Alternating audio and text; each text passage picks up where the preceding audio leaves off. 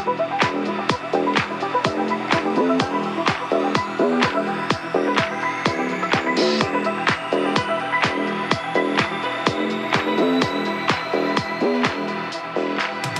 to the Make Gippsland Great Again podcast. You're with your Sale Community Connector host, Corey and Joanne. Joe, how are you? I am great, Corey. I'm great. It was a rainy day today, but I was in the office all day. So I'm actually thankful that I have an office job on days like that. So I feel like it was a bit off and on today, the weather. Like it was it was wet when I I walked said- outside, it sort of brightened up and then anyway. well, literally I was in an office all day. So it started with rain. I'm just pretending. But the whole day was Yeah, like that. so you didn't miss out on anything. Yeah, fair enough. Didn't fair miss enough. out. Yeah. No. Joe, would you like to introduce our very special guest that we have with us this evening?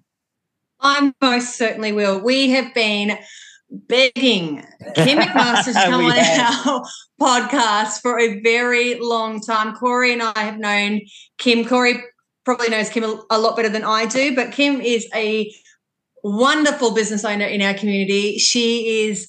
Um, she participates in our community 110%. We were just Yep. talking about that just before.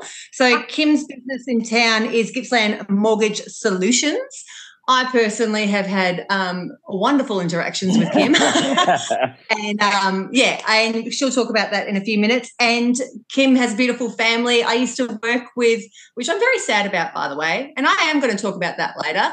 Um, Kim's husband, Brett, who's an amazing teacher. He was at Longford Primary School with me. And she's got two beautiful boys, her beautiful children as well, who I've had the pleasure of meeting. Kim's also involved in our local community with the cricket club and the footy club, and probably a lot more that we're about to find out. So I'm just going to hand it over to Corey, and I can take the lead. How are you, Kim? I am so well, you guys. And I know it's been a long time that we've been talking about me coming on board and having a chat. So thanks very much for having me. And I do apologize that it's taking me um, some time to get to you both. But no, really thank you. We appreciate you making the time. I understand Yeah. you're very busy, and being a business owner can be, you know, extremely busy because there's- you've got to do everything. You've got to do a lot, a lot. We do, don't we? So lots of juggling being a business owner, a wife, a mum, a member of the community, but we just try and fit it all in and do what we can. Yes, it's good. It's good. So, te- so tell us a bit about yourself. Tell us, tell us a bit about your family, uh, your business. What what does your business do? Hit us up. Um, yes, so as you mentioned before, Joe, so married to the beautiful Brett, who um, Amazing. Brett. Oh, beautiful. I'm a very lucky girl. So we've been together actually 30 years next Oh, year. wow. that's awesome. Party! Yeah, that's so cool. I know. That's amazing. Last year we celebrated our 20th wedding anniversary, so that's even that's amazing. That's so cool. Wow. That You just said you made really. me wait. I know. That's good. like in this day and age, you don't hear that enough. You don't. So I always Mm. say I think it's really important, albeit he made Yeah. wait that long to get married. But um, yeah, so, um, we can talk about that later. we're happily married. I have two boys. Uh, Mitchell's 16 this year and Lockie will be 12. So Mitch is in year 10 at Catholic College. Lockie um, is in grade six. So my last year of being a primary school mum, which is great. Um, I feel like I'm local, but I'm really not. So we actually talked about this the other day, and someone said they couldn't believe it, but we've been in Sale for 14 years this year. Oh, okay. Um, wow. And I feel like I've been here for a long time. So yeah. um grew up in central Victoria. I grew up in the country. I only moved down to go to Melbourne um, to go to university and was really fortunate enough to meet Brett. But yeah, definitely a country girl born and bred. So it's no surprise that I've come back to a country and rural location, uh, particularly to raise children. Um, I definitely have my own business in Sale, which I've had for almost eight years this year, which is also Oh, gone wow. quickly um, called Gippsland Mortgage Solutions, um, which is obviously a mortgage broking business. So I you're pretty into much the person we come and see when we need cash. Yes. when you want money. and I'll tell you, um, I'll tell you a really funny story actually. Um, when I first started the business and I was in the original office and Lockie was really little, Um, and people, you know, would ask him what his mum did, and he'd say, "Oh, you know, my mum gives people money so that they can actually buy houses." And I remember him coming into the office one day, and he's Lockie, and he's running around the office, and he's looking under things, and he's opening cupboards, and I'm like, "Lock, what are you doing?" Like, Mum, I'm looking for the money. oh, yes, boy. That's so good. that that tells you how literal children think. So he Yeah. thinks the stash of money, and she literally Yeah. gives it. Just hands it out. I love that. It doesn't necessarily work that way. Yes, what we do, we obviously help people get home loans. So, um, whether you're buying your first house or second house, or you're constructing through a builder, or at the moment, obviously looking at refinance because you Mm. might be paying too high a rate, Yeah. um, we obviously help you to make sure that you find a loan that best suits your needs. And it's not just about finding a loan that suits your needs now, it's about what your financial goals are for the future. So that's what we do. We help a lot of people within our local community and broader community. Um, and I think we play a really important role in doing that because it can be a stressful time. Um, having a home loan is one of the biggest debts that you obviously have. Um, So it's really important that you seek and get the information that you need. So that's what I do um, for work, as you guys know. And um, I originally got into banking when we first moved here. So my background was never in banking and finance. I was always in um, business leadership, HR training Okay. um, very much that that people side. And then when we decided to relocate here, um, I actually got a phone call from a recruiter that I used to deal with um, in my HR role in Melbourne, and um, said, "How would you feel about applying for a, a bank manager role?" And I thought they were crazy. Um, here we are. Wow. So you, went to- so you went. So you were like HR for a company in Melbourne, yeah. So I and then used to- came to uh, came to manage a bank before you got into mortgage broking. Yeah, so I started at Westpac as a bank manager. So my background, I um I worked in the fashion industry for a really long time in business leadership. Wow. Yeah, and then That's so cool. Yes. and then um, and strategic management and leadership. And then Wow. um, after I had Mitchell, I went back into a national training um, and HR role with Suzanne. So I Mm. looked after Australia and New Zealand because I had New Zealand stores there from a training and HR perspective. So that was all the in-house training. Um, I looked after all the recruitment, the onboarding, performance management, remuneration, all of those things.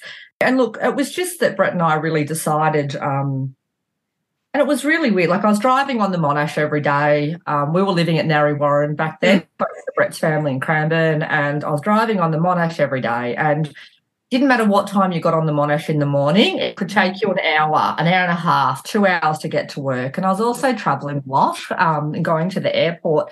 And literally, I remember a day that I came home, and when we built our first house in Narre Warren, there was literally paddocks behind us. So it wasn't that dissimilar to um, sales. So you build a Yeah. house, paddocks for ages, and within a few, you know, few years, it was all built up. And I never forget coming home one day, and Mitchell was one, and I got a letter in the mail about which school he needed to go to. At the very same time that we found out they were putting speed humps in our street. And I'm like, Okay. "You're joking. My street Yeah. I'm that busy that they're actually putting speed humps in our street. Um, and I just, yeah, Brett and I started talking about where do we want to put our children to school. Mm. Streets getting busy. I'm sick of being on the Monash all the time. Really want to raise our children in a more country location. So that's what brought us to this area. So, Wow. so he was from that Cranbourne Narre area. Yeah, Brett was And- um, born and bred in Cranbourne, Narre area. I moved down to go to university and originally was um, living in Oakleigh and then we got together and eventually I moved out his way and then moved in with him and his family to save money to build our first house. Yeah. Um, built our first house and got married there and then yeah had Mitchell and it was kind of that what do we what do we really want to do and where do we want to be and it was a really big move for us because we moved Mm. away from friends and at that time family Yeah. um, and at that time, my parents were still in central Victoria, which is Mm. five hours away, but they've now both moved to Sale. And sadly, um, Brett's dad has passed away, but his mum has moved. So we've got Yeah. family here and they've followed us to Sale. I love that part of your story because, like, Yeah. I remember know. talking to Brett, and because Brett's mum comes into the school as well, still, and I'm like, Wow, that's so cool. That because sometimes when you take that risk of moving away, it is a risk because your safety net's gone and your support network's gone and you're resetting. But it, it like it was that sliding doors moment. Like imagine if you didn't. I know. Yeah. And we're so lucky because we have both, you know, Nana and Granny. And yeah, really Yeah. helps you are a busy working mum and busy working family. But Yeah. um, yeah, so we both basically moved away and then had to start our careers again. Um, So was Really- he teaching back then? No, so Brett wasn't teaching. He was actually an operations manager. Yeah. And then when we, yeah, an operations manager. And then when we moved here, he actually started out at the prison. I'm not sure if you remember that, Corey. And he actually Right. the young he took the young offenders program. Oh, right. Yeah. And then I ironically worked at the prison for six months and I took some training out there. So I taught um, business management and vocational education to the You prisoners guys have out done so much. Holy heck.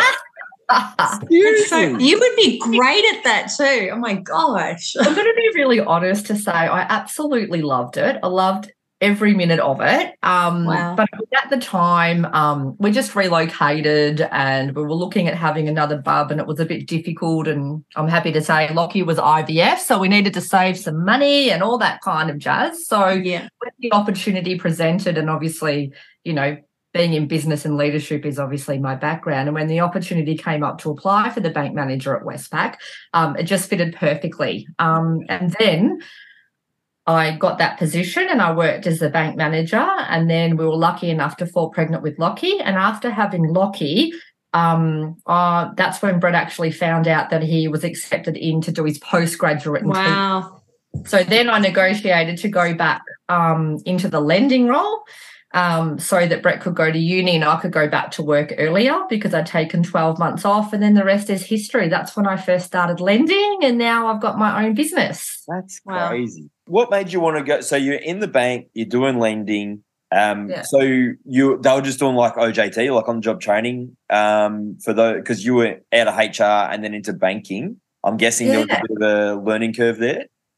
Yeah, massive learning curve. And it was sort of funny. I remember getting the phone call saying, you know, there's this um, Westpac are looking for bank managers. There's one in your area. Um, I know that you've left Suzanne, and I worked with a lot of recruiters over time, recruiting for lots of different positions, both at head office in, in key leadership roles and store positions. And it was like, are you joking? I've never been in banking and finance. But at the time, they were looking for people that had had strategic leadership and strong people management and profit and loss responsibility and strong financial acumen. Um, and they were going through change, and they, were, you know, a lot of I shouldn't say institutionalized, but a lot of people that had been employed at the bank for a really long time. And obviously, change leadership isn't easy for everyone to be Yeah. able to. So they were looking for people with a particular skill set. So I'll be honest to say I've never gone through quite such a um, a long recruitment process. Uh, I remember saying to the state manager in the final um, interview, "Do you want to know what color underwear I wear? Because possibly nothing you that don't know about me." I remember actually. Wow. I had a phone interview, then I had a one-on-one face interview. Then I had to do a um, psychometric test, an aptitude test. I then had to write a business plan. I then had to do um, another um, group interview, and then I also had to have an interview with the state manager. You're kidding. If it- Corey didn't have to go through any that much to get into the RAF. Yeah, mi- military military is similar, if not more drawn out than that. Is it really? Crazy. So in the end, I was like, why am I actually doing this? But anyway, I did enjoy it. Um, really lovely people at the local branch in Westpac. Um, I was really lucky to work alongside um, some great girls that really taught me quite quickly. And I think from my perspective, when you when you want to manage and learn a business, you need to understand it from the inside out. So I really did spend time as a teller. I actually spent time, um, you know, as a customer service manager, and then I really learned it from the inside out. But you also have to be mindful that they've got you in that position for a reason. Yeah. Um, you're obviously able to learn and pick up the skills, but and I guess my background and, and my love is always people, the people side of it. So Mm. connecting to your customers and connecting to people and building those relationships, and um, that's something you're able to do in the branch. But when the opportunity came up to go back to work early to um, supporting Brett going back to university and came back to the lending role, I really did enjoy it because mm. having two children and a husband that was working and studying and and I really just enjoyed that connections with people. And I guess um, coming from a training background and, and creating connections with people, when you're actually writing a loan for someone, there's a there's a big part of, of educating them about mm. managing mm. their finance, what this means, what repayments. Oh, yeah. you know, why things are done a particular yeah. way. Where in the education system is there any kind of financial literacy? No. Well, that's a really good point because I've talked about this a lot and it's something that I've thought about is even with people starting businesses, I get people coming in, oh, I want a loan to start a business. And I'm like, right, mm. great. Talk to me about starting this business. Now, I I'm not qualified to give financial advice, but I can have a general chat about things. So tell me what you know about, you know, the business that you want to start. Have you done a business plan? Do you understand the cost? Do you understand what GST is and what and that people just look at you because mm. I look at it and think, oh, I'm buying myself a job. This looks great. Mm. I think there's a demand for this item or demand from what I'm doing, but they don't actually understand everything that's involved in running a business. That's right. You know, and whether that's from, you know, having a budget, your marketing, understanding having your full business plan. Who's your competitors? How are you going to market? What's your differentiation? You know, what's mm. it going to do? What's your break even cost? What do you need to yes. do to money? Um, yeah. You know, from, well, if you've got an employee, what about work cover and tax? And, you know, people look at you, but it is quite difficult. And we probably mm. don't have those resources mm. uh, very well within our community. And it would be a great thing to have to actually have that education piece for people that want to start mm. their own business. And I guess I was just really fortunate that I guess I'd managed so many other people's businesses before, um, mm. and, and, through lending had those connections, so I had a fairly good understanding of what was entailed in doing that. Yeah. But a lot of people don't. Yeah, hundred percent. I remember. I remember at primary school. I'll defend the education system. This might be the only time I do, though. um, um, I remember in grade six actually, and our teacher it was like it was maths. It was a maths class, and we all got given we got given a partner, and we got given two dollars, and we had to repay the two dollars at the end of the term. We and we had to create a product and sell it at a market, a little in classroom market at the end of the month. Yeah. But we had to use that to cover all our costs and create a stall repay our debt and then make money off it if we were smart enough. And I remember there's one group, the two little partners, they made they just didn't think about profit margin to me because I don't know, like that's just the way I thought as a kid. That's the way my dad raised me. So they literally covered their costs and that's it. And me, I'm like, a bag of popcorn costs a dollar, brown paper bags cost another dollar. I'm making money. and it was like, it was really learning. Like it was the most baseline of, you know, what your costs are, what your profits are. But you're right. Like, you know, you go in with this ideal dream. Small business is hard, really yeah. hard. And to have someone like you in the community to give that reality check to people, yeah. potentially you're saving the burn. but you have to give a reality check to people and the amount of time yeah. you know, I know I've said to people, you know what, I'm, you need to go and have a coffee because your kids mm. are only stage, you still got secondary school, you've actually got, you know, whether your kids want to go to a public school or a private school, you've got those costs. Um, interest rates aren't going to stay here forever. You need to really look at what your costs are going to be in the future and whether you can afford lending. So it's really important. Right. Um, when you're dealing with people one on one in loans to give that information. But equally, if people are looking at starting a business, it's important to make sure that they have all the information that they need. Yeah. Mm. I know during the or during the pandemic, you guys got quite busy. Yeah. Are you still as busy, or is it starting to taper off? Yeah, no, we are still quite busy, and I think for us, um, it just moves in different directions. So, obviously, um, through the pandemic, we're all aware that to drive the economy and to get people to keep spending, to keep businesses alive, obviously, the RBA had continued to drop interest rates. And, and as you know, they were the lowest they've been for quite some time. And with lower interest rates, people can borrow more and have the capacity to borrow more. So there was a lot more people buying houses during the pandemic and even after the pandemic. Um, particularly people that still were employed and, and had income and could do that. Um, obviously, now out of the pandemic, we're in a situation where we've got um, inflation that's way too high. Um, cost of living is too high, petrol prices are too high, and obviously interest rates have been going up to try and, and, to combat that and to bring inflation down.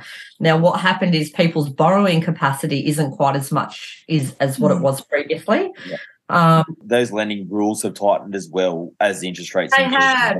Well, basically, what happens is we have what's called a servicing buffer. So, from an income perspective, um, in the past, it used to be that you had to demonstrate the ability to pay as if the rate was seven and a quarter percent, even when it was low, or three percent higher than the actual rate. So, if you think about it, if rates got down to let's say just on 2%, um, 18 months ago, you only had to demonstrate the ability to pay as if your loan was at 5%. And what they do is they build a buffer in to ensure that people don't get into hardship. So they, they say, well, if the rate was to go up 3% higher than what it is, we know so long as things are the same, you can afford to pay. As yeah. the interest rate's gone up, and now we're like five to mid five, five and a half, You've then got to demonstrate the ability to um, lend at eight and a half or nine percent. So therefore, you can't borrow as much as what you could previously. Um, so what we're doing a lot of now for those um, people that are in a position to do so is refinancing because what happened was a lot of people fixed in rates and locked in rates for a period of time at a lower rate, but they're now coming out of those fixed rates or mm they haven't reviewed their home loan for three, four, five years and their rate's quite high. So rather, we're not quite doing as many sales as what we did or builds or construction, because also during the pandemic, the government obviously provided lots of stimulus money. Um, where they gave people money to build, which really drove land and construction. Um, we're doing a lot more refinances. So um, we're still busy. We're just doing a little bit more refinances compared to constructions um, and, and, houses. And, so then, uh, compared to home loans, how are you writing a lot of business loans? Is there a lot of people coming in asking about business loans? Um, not a lot. We get it. Um, I try not to focus as much on business loans. Um, as a broker, when you do business lending, it always has to be referred through to a business banker at a at a bank. Yep. Um, you don't get a lot, and then what happens is there's a lot of relationship management. We get a few, but we predominantly focus on the home lending. Um, probably 95% of what we do. Um, if I really wanted to, I could drive the business side of the lending, um, but I really just try and keep true to what we do really well, and that's the that's the um, mortgages or the home mortgages, basically. Um, you, we know it inside out, back front, it's helping you know mums and dads and, and people get into their houses and it's probably what i try and focus on i just want to come back to you said you grew up in central victoria like as in like north of melbourne yeah so um probably it's about an hour from Ballarat, an hour from Bendigo. Mm. It's a, a, town called Maryborough, and that's where I went to secondary school. But I grew up in a little town called Bealiba, which probably had at most 100 people. Yeah, um, it was so farming. much smaller than Sale. Much, much smaller. I used to have to, um, to oh, go. Sounds like a dream.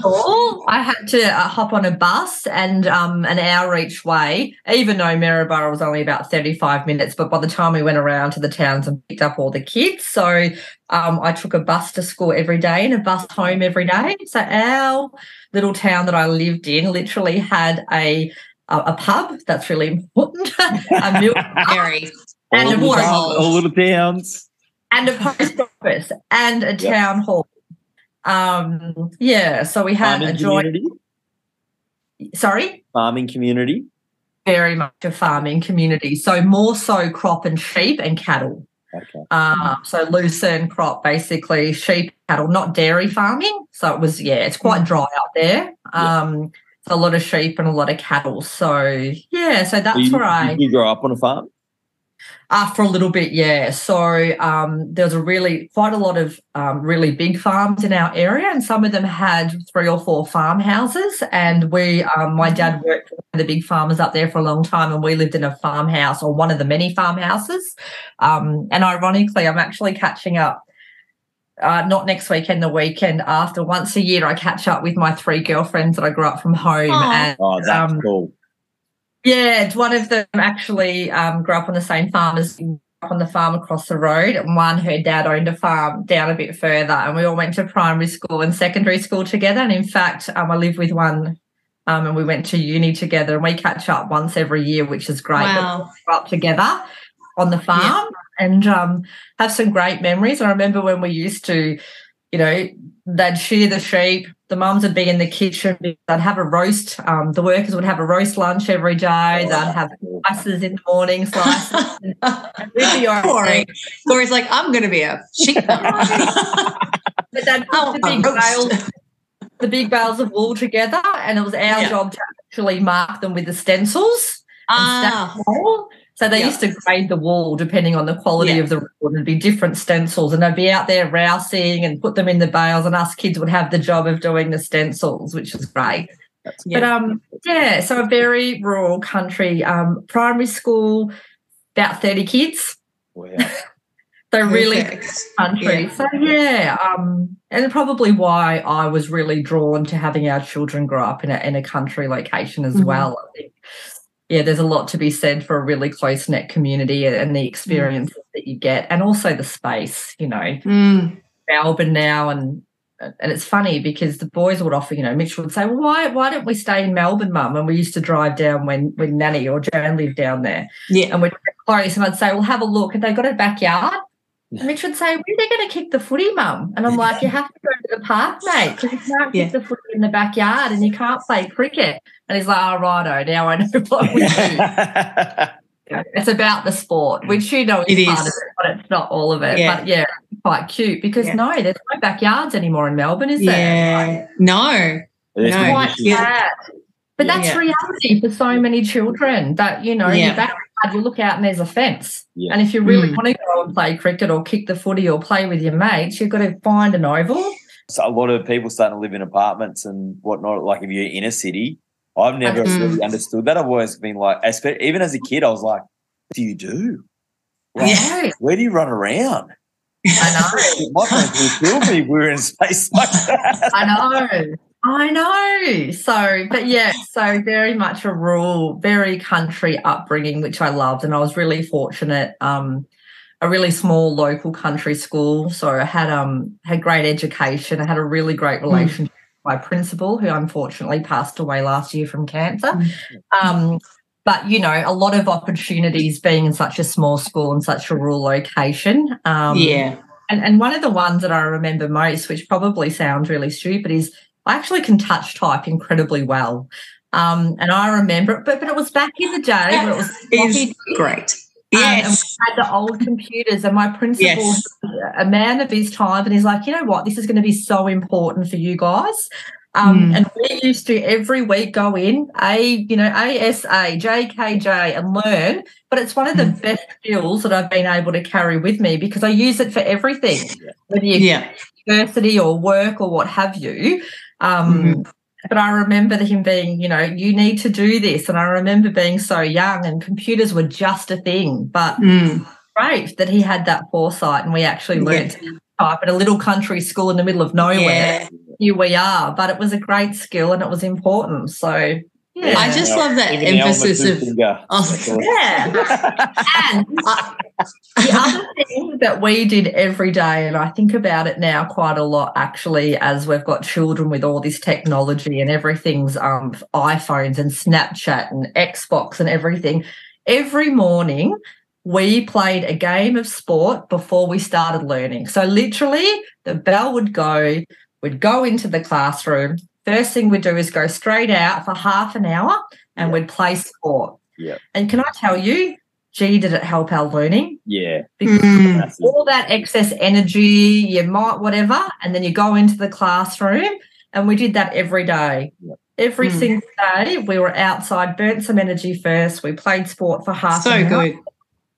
No one does that anymore. And No. you know, reflecting and looking back, he he's a smart guy, my teacher and my principal. There's, Yes. there's some, look, there's some schools and some teachers that still will. Uh, maybe not the whole, ha- maybe not half an hour, but they'll they'll do it, and you can and you can definitely see the benefit of it. And even in kids like coordination, like their ability to catch and throw, and those fine motor skills transfer over to their ability to write, like you said, their ability to touch type. Oh, Yeah, Huge. we know we noticed that coming out of um, lockdown in the art room, kids in the art room using scissors, and I'm like, what is wrong with these children? Like, and you know, it was my first time working in primary school, so forgive me.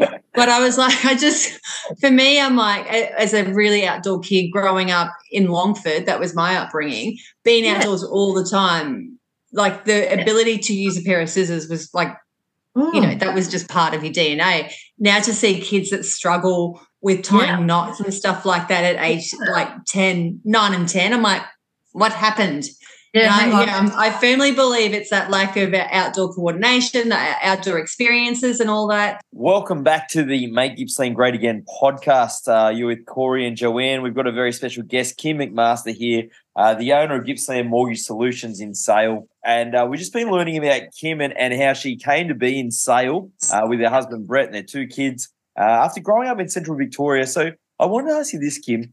Uh, if you went back, if you sort of time travel a little bit back in time, when you're 18, you finished high school, what did you at that time what did your life look like in the future for you and how different is that to what it is now This actually makes me laugh because all the way through um, primary school and probably uh, predominantly through secondary school, I thought that I wanted to be a primary school teacher, believe it or not. get out irony is that I'm actually married now to a primary school teacher, but um, I guess I couldn't decide. So I remember doing two lots of work experience. One was as a primary school teacher in the little local school that I actually attended um, and went to primary school. Mm. And then I actually did um, work experience for a financial planner. Um, and I always remember sort Ah. of tossing up between wanting to work in business and wanting to be a teacher. And the irony is that I ended up doing a bit of both. Now, whilst I haven't been a primary school teacher, I've obviously been in training roles um, when I was Yeah. my, my role and my leadership and my coaching and training role. And I've also been in business roles. And um, so I've done a bit of both. But from a teaching perspective, I've obviously landed more in adults rather than kids, um, yes which I personally am quite happy with because I think than what I do. Um, Yeah. But yeah, my, my path was that I was going to be a teacher. And then what ended up happening when I finished year 12, um, I had also done quite a few science subjects as well as business subjects. And I was, uh, you know, it was like, what, what path am I going to take? So I ended up doing an arts degree first, believe it or not. yeah right Yeah. So, Wow. So my first degree was an art, well, my only degree so far, but I'm back studying. But I did an arts degree, and I I uh, majored more in sociology. Um, oh yeah. So, wow so What there you go. you But I wanted to be um people in society. Hmm. Obviously, you know, quite a big interest. I did a bit of psychology. I did a bit of philosophy. I did a bit of law. Like I did quite a few different subjects throughout that. And I guess it was just trying to find out exactly what I yeah wanted to do. But in the end, I kind of landed on both business and people, just not children. Mm. So, um, yeah. So, I love that because I remember my work experience in year 10 and I was I was like, I want to be a florist. Clearly I didn't follow that pathway. um, but it sort of sounds like you actually were quite tuned into really where you were going to yeah. not accurately land, but you had a really good idea of who you were and what Yeah. you wanted to build yourself into Yeah. as well as an Yeah. adult. So, Yeah. And um the teaching comes through in everything that you do, I guess. Right. Um, yeah. you know, having that um ability to connect with people and engage with people and uh, and communicate on and different people's level and work out what makes people tick and and how you work with that. Yeah. So you know, and you know, passing on knowledge yeah um, is Mm. really important. Um, so I do that in everything that I do, whether it's Mm. at sports club, whether it's at work, whether it's you know, no matter what you do. But um, Mm. and then obviously the business side of it is something that I've gone into in my later years. I've always been in business and, and managed other people's businesses or been in corporate roles, but this is the Mm. first time that I've had my own business. But yeah, if in my early days, I did see myself being a primary school teacher. So you've obviously scratched both those itches over time what are you doing to scratch that teaching itch at the minute really funny that you say that because I have just, well, last year commenced doing my master's degree in business. Hmm. Um, so which just adds a little bit more craziest to, to our lifestyle. I'm doing that online. Um, because I feel like um, having my own business for a period of time, um, you just want to upskill your learning, and I and I do have a view in the future to do uh, some more volunteering and some more training, and and I probably won't go into it too much in this, but Brett and I have a bit of an idea for a foundation, a not for profit foundation that we're going to look at starting. Um, which I'll leave that for him because that's his baby, his idea. And it's something that we've been talking a lot about on our holiday mm. um, that we want to start up. But I will tell you, it's about education and investing in education. It's about giving back to children that maybe be less fortunate. It's got a lot to do with mental health and with learning. Mm-hmm. Um, so I'm hoping that some of my training and background um, it will be working with adults and children will come back into play. But that's mm. that's an early days thing, and that's something that you know Brett's really passionate about and wants to look into. So we are going to mm. look into that very soon. Love that. Wow. I love, that. I love your heart for Watch the community. I love that. Yeah. Can I tune into that little statement? I'm segueing. I'm taking the reins. no,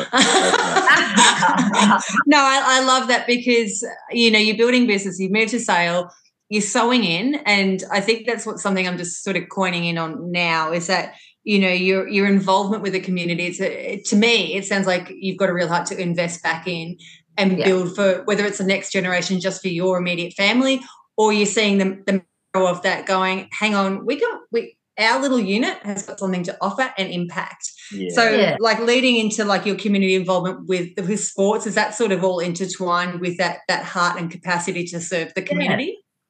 Yeah, it is. And Brett and I've always been involved in sport for a long time. So Brett yeah. um, has always been incredibly good at sport. His his first degree was in human human movement sports coaching.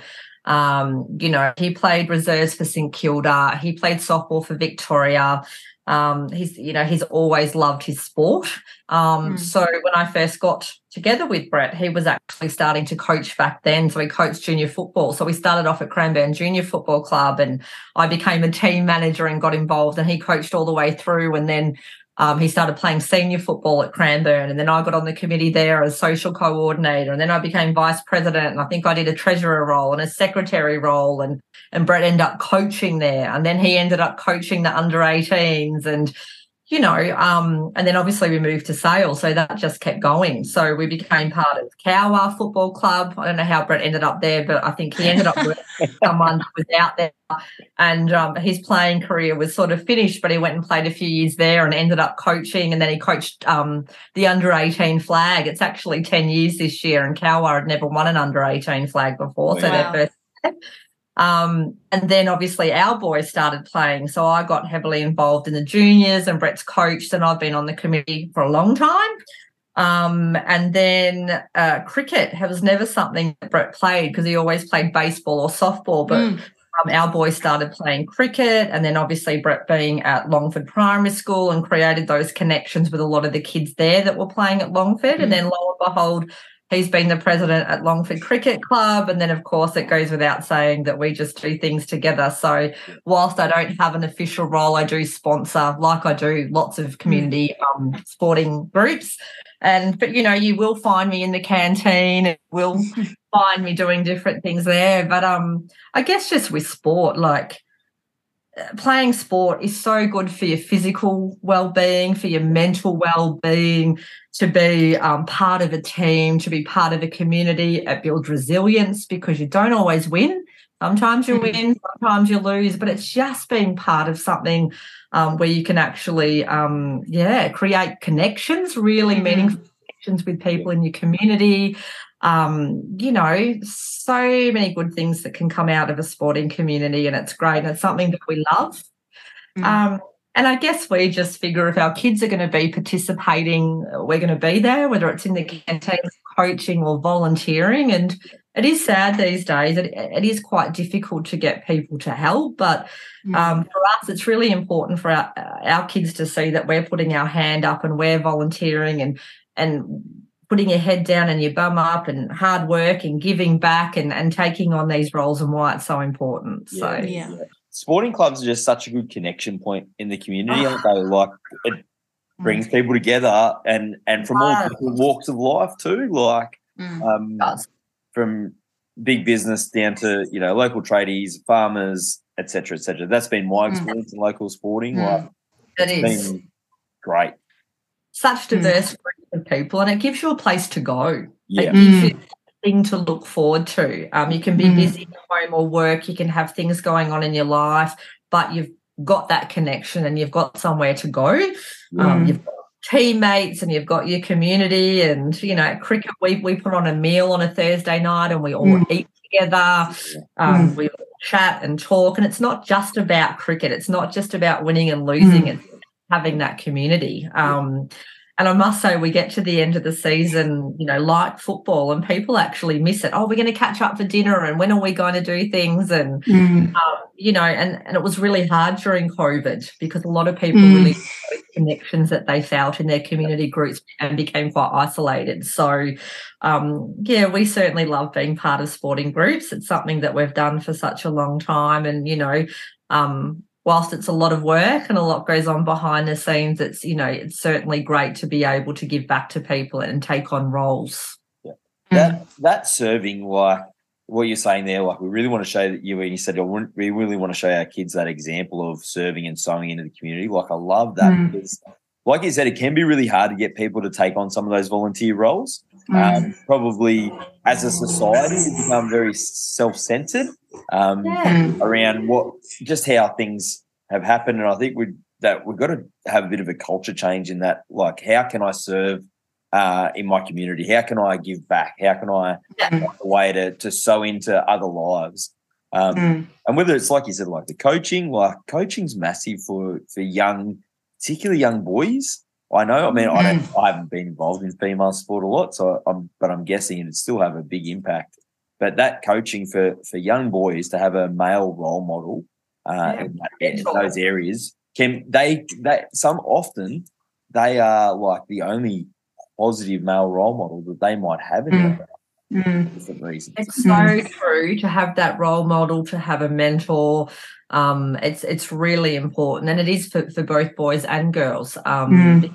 Sometimes they don't have that at home, Yeah. so Mm. It's Mm. really important for, for children to have that. So you're right. Yeah. and I think and I think like serving and giving giving is so Mm. underrated in our society. Yeah. So It is, underrated. Like you you go, oh, that's hard work, but you when you do it and you, when your heart's like, hey, I get to do this, Yeah. and it change everything flips on you. It totally Yeah. flips. and I, more often than not, when you do those things, you get paid back ten times. Yeah. Whether it's whether it's the endorphins, whether you see you see a kid start to be able to kick the footy, whether you, you know whether it's a, a chat with someone, I don't know. That there's just like a whole range of positive outcomes that occur Yeah. when you go, "Hey, I'm going to serve this. I'm just Yeah. gonna, I'm just going to dig in. I'm going to give of myself without Yeah. for what I'm going to get out of it." Mm. When you touched on Kim before, like with the mental health aspect of it, like I know, like obviously I work in the mental health area, and I, one thing I sometimes touch on with the people I work with, and particularly I'm working with kids, is who are you giving back to? Because it can be that um, that point of actually, if I can look beyond myself, I can actually begin to heal because I've got purpose. Yeah. And I, I really commend you guys for like raising your kids like that, demonstrating that in our in our community as well, because that sense of purpose is intertwined with giving and serving, and and there's a bigger picture than just my immediate needs. That hmm. that doesn't mean that that solves mental health. I'm never going to discredit that. However, I know like for you guys, you've invited me into the cricket club to speak on mental health and that, and I, I just I love that because it may it crushes that taboo subject, but it also goes, we're actually working with you guys where we want to give as much as we can to support and care and nurture the next generation, the wider community, the older generation, whatever it is. But that hmm. whole asset of serving is just such a breaking point for purpose and creating stronger identity within a little individual as well. A hundred percent, a hundred percent It's what I talk about to the boys all the time. Yeah. like service, serving your community, and giving Yeah. You know, everyone's got different skill sets and different things that we can bring to the table and work together. And support each other. Um, Yeah. you know, and how important it is for them as children to be able to do Mm. that going into to becoming adults. So Mm. um, you know, it's a hard lesson for them to learn, but it's something that they're, you know, they get to see us do it every day, which is really Mm. important. Um, and, and I'm sure that they'll continue the legacy that we have, like we have with our parents. I know Brett's parents were life members of um, on District Junior Football Club and the Cranbourne Football Club in, in volunteering roles, and we've kind of followed in their legacy, and hopefully our children follow in ours to to follow on giving back and serving the community in which you're in. So um, and it's and it's not just as business owners like myself in sponsoring and giving money. It's about being active. It's about being Right. it's about giving Right. your time. Yeah, um, yeah. Yeah. Because about Yeah. volunteering. that, that giving of your time and giving of yourself in that way, being present, Yeah. can often be a, a much greater sacrifice and have a much greater outcome than just like, Absolutely. sponsoring's great. Ca- look, cash makes the world go round. Yeah. Don't get me wrong, but it does. But like you said, like that, that pre- being present, man, yeah, Mm. Absolutely. I just carry. And like obviously we all know, you know, um, financially, local community groups and clubs need money to be able to survive and and that's important. But yeah, the volunteering and giving it of your time and um i- is is so important. Mm. So good. Love it. Thank you so much for your time, Kim. We're going to wrap it up there. Just uh, uh, appreciate uh, you setting aside this time tonight and uh, and getting on with us. Yeah, it's been fantastic. Love love what you've got to say and, and love that journey that you've been on to to get to where you are now. And and it's and yet it's only just the start of another chapter. Like Yeah, that, that's yeah. the pipeline's really cool and Yeah. and we'd love to hear more about that in the future. So yeah, Hmm. thank, thanks so much. Thanks, Joe. Thanks, Corey. Again. Thanks, Kim. And, uh, yeah, and we'll see you guys next time on the Make Gippsland Great Again podcast. Cheers. Thanks for tuning in to Make Gippsland Great Again. You can find more great podcast content on all your good podcast providers such as Apple Podcast, Spotify, and Podbean. You'll also find us on TikTok at Sale Community Connect. And And Instagram. see you around Gippsland.